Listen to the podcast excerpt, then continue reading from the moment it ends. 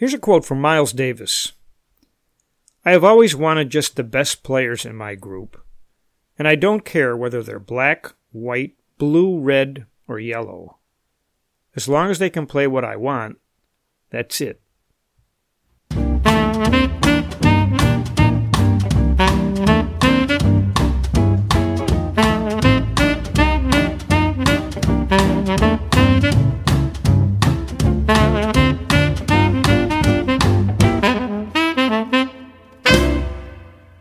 Welcome to our Jazz Backstory Podcast and The Color of Jazz, Part 2.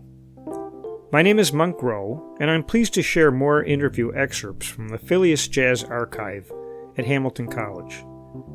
In our previous episode, we heard from Louis Belson, Clark Terry, John Hendricks, and Lionel Hampton, who offered anecdotes about the role of jazz in fostering positive race relations. I had made this statement during that episode. Despite the social ills that plagued America, a sense of spirit and camaraderie flourished between musicians. I stand by it, but recognize that certain decades presented situations that challenged the spirit of oneness on the bandstand. To begin this episode, it would be useful to gather a sense of what music, jazz in particular, could mean to African Americans growing up in certain eras and locations. Cecil McBee was born in Tulsa, Oklahoma in 1935 and has become one of the most respected bassists in jazz. Cecil grew up with four siblings in a single-parent household and shared a story of that experience. I think my music began when, now that I've realized that this could be my responsibility, that is to take pressure off mom, given my own individual needs. I built myself a shoe shine box, right? She gave me a couple of bucks. I bought some polish.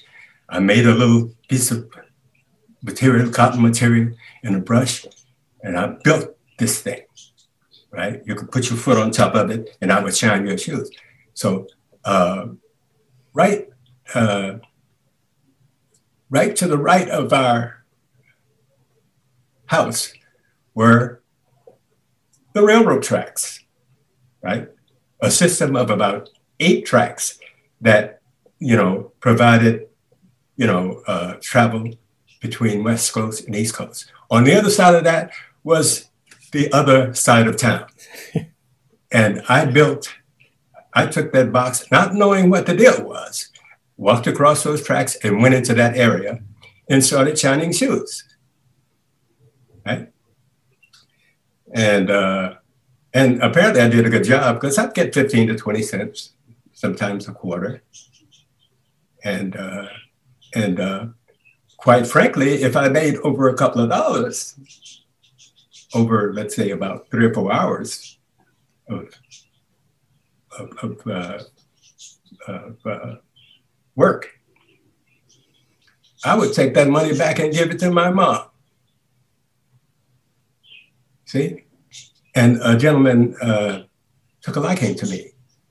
And I ended up working for him at his fruit stand. Okay. And he sold tomatoes. His name was Jim Hill. He sold tomatoes, so my job was to, when the trucks would bring in the tomatoes, I would sort the tomatoes out. We call them culled the tomatoes. But one day, I'm about maybe 10 and a half now. One day, I'm in the back facing a truck that had brought in a lot of produce. Various assortments of produce now. And suddenly I found myself in the bottom of a barrel. Somebody picked me up and threw me headfirst in a garbage barrel, cussing me. I didn't know what those words were, but I have a scar on my leg now for that. It was the first event of me suffering some effect that said that, why in hell are you here? And Jim stood in the way and told the guy, look, leave him alone. And so the guy walked away, you know, and so I got out of the barrel and dusted myself off.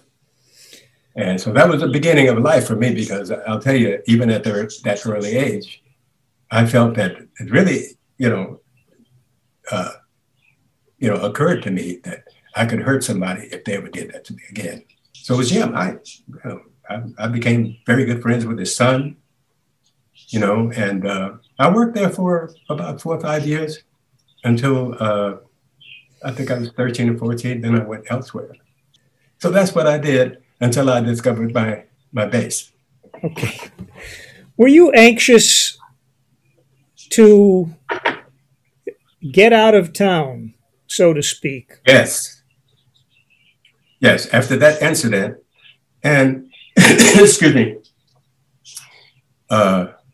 referencing the initial effects of your question, given my neighborhood, there was just something about it that was uncomfortable for me.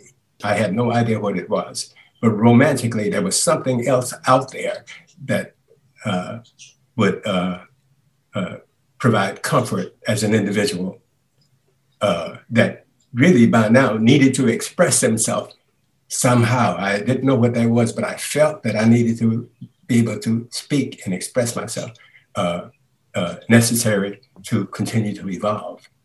So I began thinking of, as a matter of fact, a couple of times I walked down to those old tracks. This was the Santa Fe Railroad. I walked down to the tracks. Thank God, with no trains coming, I would stand in the middle of the tracks and look down all the way to the end of that, of the conclusion of the track, the two tracks, where they meet at a point. And I said, one day I'm going to go that way. Wow. Yeah. When I got to New York, as I mentioned before, I was ready to play. I had no idea at the level that I was, but the fact that I was experiencing a quality of self-worth through my expression. Yeah. That was the greatest thing for me. It wasn't about who I was playing with or it was that I was now exemplifying those moments in my earlier period where I lived, we call it up on the hill, where I needed to, feel something and do something. Now I'm experiencing the reality of that. Right. You found excuse me? You found the end of the railroad track, so to speak. Yeah, I found a groove. Cecil's discovery of the bass enabled his escape down those railroad tracks. His description of the trash barrel and his protective employer reminds me of the Clark Terry story from our previous episode. Keyboardist Doug Carn witnessed the magnetic power of black music when he played for a YMCA dance in Pensacola, Florida, early 1960s. I tell you, once we played at the YMCA downtown, so we was the first black band, quote unquote, to play at the white YMCA. And I think this was 61, and so maybe 62. So we playing at the white YMCA, so I'm playing white records, And the main thing was the Beatles, because the Beatles were the hot new thing, And some of the Beatles things I really liked, By the time of Sergeant Peppers, you could say I was a Beatles fan, but I liked some of the stuff they was doing. And the kids didn't dance to any of it, except when we played Twist and Shout. And if I was thinking that was the Isley Brothers song, so who was a black group. So they danced to that. So during the break, we went in the little room they had for us with Coca-Colas and fruit and sandwiches and stuff. So the director and a couple of the students came back there, and the director said, Mr. Doug, your band is very good and professional, and sounds real good. But do you think when you go back, you could play some of your people's music. So the girl said, James Brown. And the boy said, oh, this is ready, you know.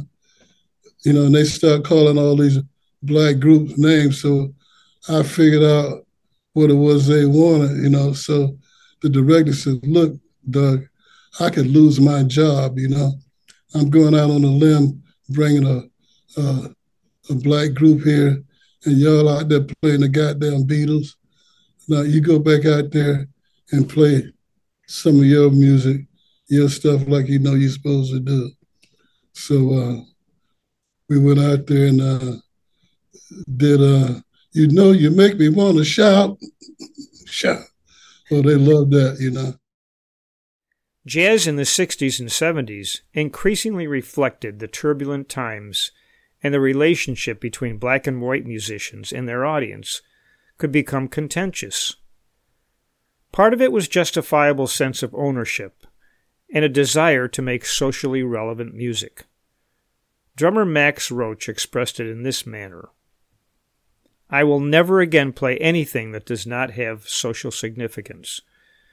We American jazz musicians of African descent have proved beyond all doubt that we are master musicians of our instruments. Now what we have to do is employ our skill to tell the dramatic story of our people and what we've been through. End quote.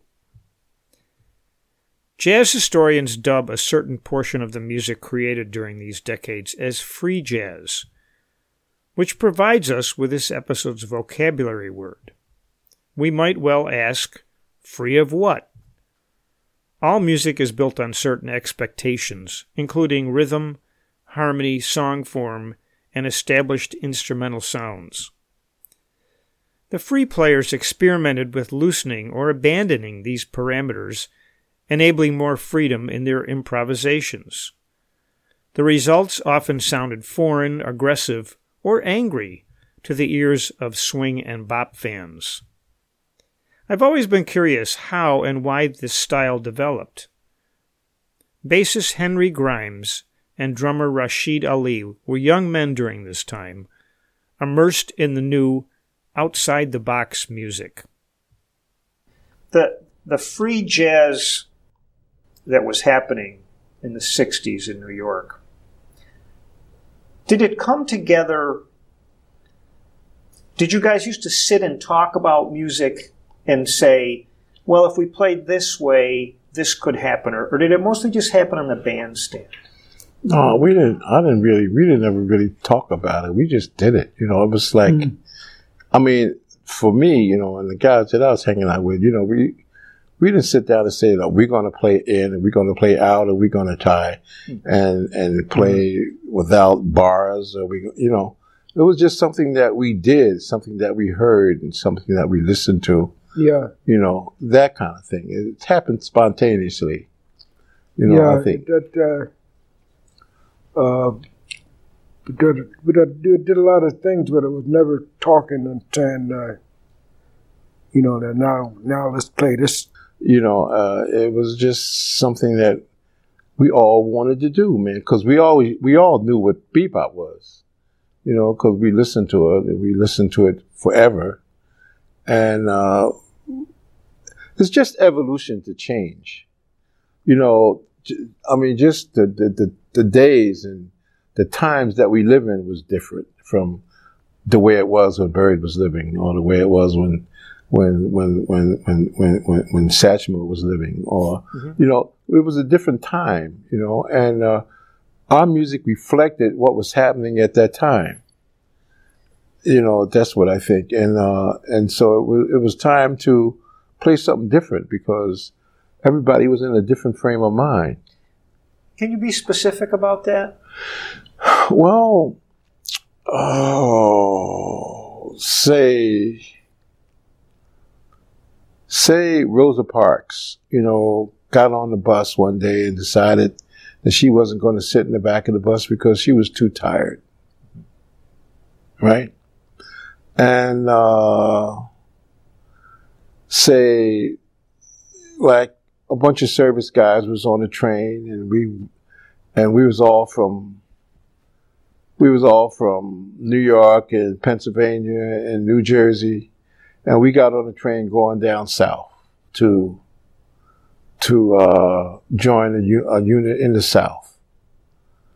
And on our way down south, we get off at a train station, and we go, and we get off because everybody wants something to eat. They're hungry, and they walk to the door, and they see a sign says, "Colored that way, whites only." You see signs like that, you know? And they just go inside where the white place was and start taking stuff off the shelves and invading stuff, and everybody gets detained and get in trouble or whatever. That kind of a thing was going on, right? So the music reflected that, you know, it reflected the hard time that we, that's why, but maybe they would say like, we were playing angry music or whatever they might say it was, but it really wasn't. It was just reflecting the time of day it was. We were not the same people as those people who lived in that bebop time. We lived in a different age. Everything changed over time. You know, people live differently. And the music reflects the way you live. That's what I think it was. Even the established artists who continued to play bop or mainstream jazz found that presenting their music could come with consequences. The late pianist Mike Longo was the sole white player in Dizzy Gillespie's band from 1966 through 1973. Here's an excerpt from his recent book, The Rhythm of Unity, co-authored with Dorothy Longo and Jocelyn Duffy. I'll employ Clark Terry's substitution for the N-word in this reading.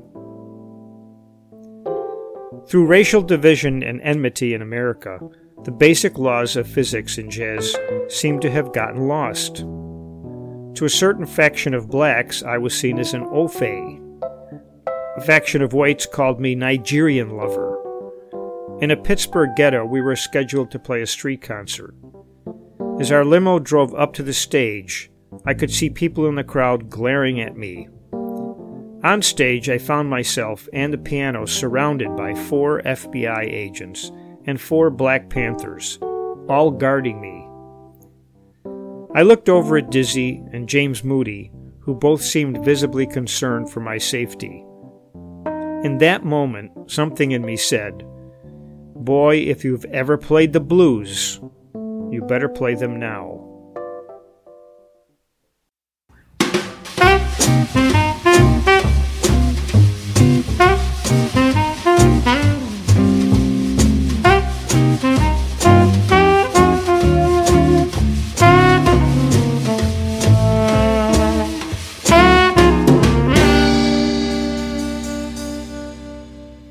Ownership of an art form is a topic well beyond my pay grade.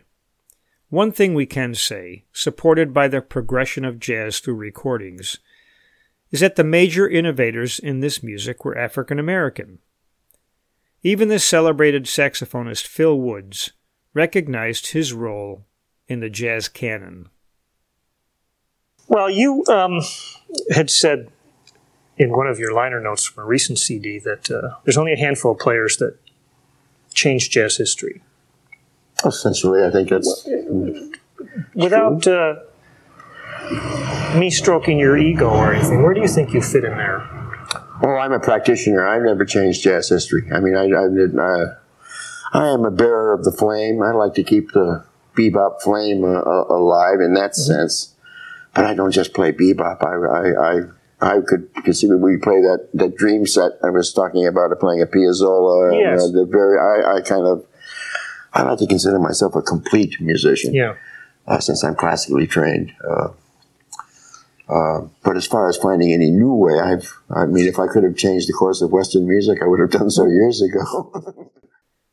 As we head to the last few bars of this episode, I'm pleased to offer relevant opinion from Vincent Pelote, Senior Archivist at the Rutgers Institute of Jazz Studies, from our 2017 interview.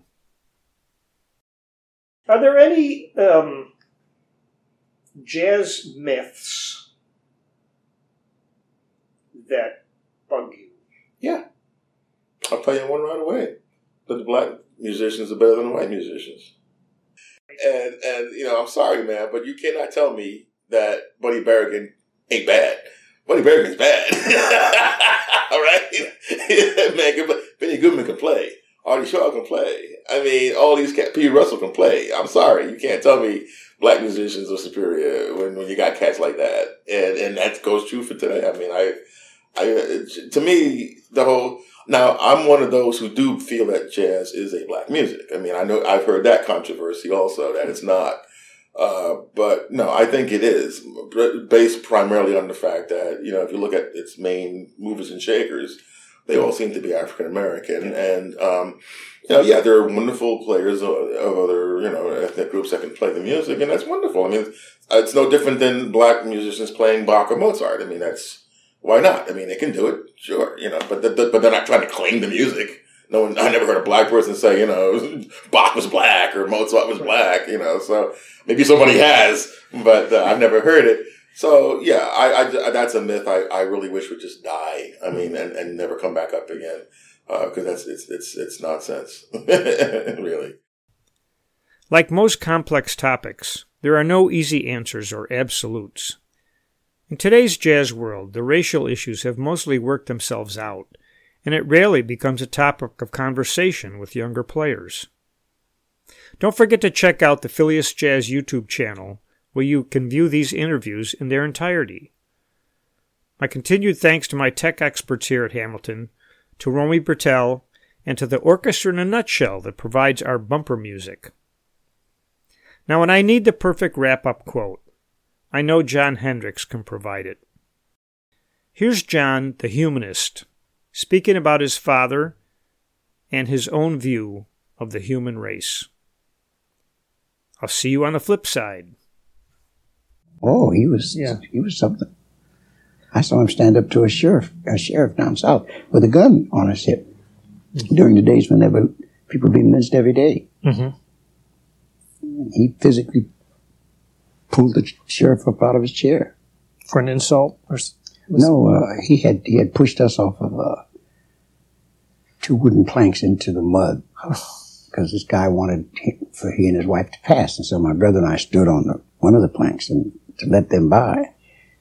He said, "Get off this sidewalk! You know, get all the way off!" You know, and I said, "Well, why? There's room for you to pass." He says, "Oh, you're one of them smart niggers." So I was visiting them from Toledo, down in Kentucky. So he went and got the sheriff, and the sheriff pushed us into the mud. So we went home and told our father, and he took us down, went to the sheriff's office, and said, "Sheriff, I want to talk to you." And he says, "Yeah, Reverend, just a minute." And he kept writing, you know. My father stood there about 5 minutes, and he said, "Sheriff, I want to talk to you." He says, "I heard you, Reverend." He says, "Just wait a minute." My father picked him up. My father was a big man and stood him up. And the sheriff was startled, you know. And we're waiting for him to reach for his gun or something. And he says, "All right, what is it, Reverend?" And my father says, "Don't ever put your hands on my children." And the sheriff says, All right, Reverend." That was unbelievable. I couldn't understand that. How could he do that? But he did it, yeah. And it went smooth. Nothing happened. My father had an aura, mm-hmm, and an authority about him that people immediately respected. When he died, by that time, I had married an Irish girl. When he died, I took my wife to the funeral. And when I drove into town, that town was buzzing, you know, because it was in Kentucky. And they stopped me a couple times and said, "What y'all doing here, boy?" And they're looking at my wife. And I said, "I'm John Hendricks. I'm here for my father's funeral, Reverend Hendricks." And they said, "Oh, Reverend Hendricks, okay." Uh-huh. And I went to the funeral. Mm-hmm. It was incredible. And at the funeral, half the town was there. And fully a half of the people in the church were white people. That's how respected my father was. And I remember sitting with him one night, and there was a local white preacher who used to come over in the evenings and sit and talk to my father. They would be sitting in these rocking chairs on the porch. And one night, the preacher says, "Well, Reverend," he says, I just wanted to discuss something with you." And my father says, "What was that?" He said, "Well, I just can't help it." He said, "I just feel that my people are better than your people." And, the rocking kept on, and I'm waiting. And my father said, "Well, Reverend," he said, "do you believe in God?" And so the white preacher said, "Well, I do." And my father said, "Well, then, what's your problem?" And the rocking kept on. And not another word was spoken. And I said, "Whoo!" You got right to the heart of the matter. Because that's the key to what we still talk about a problem.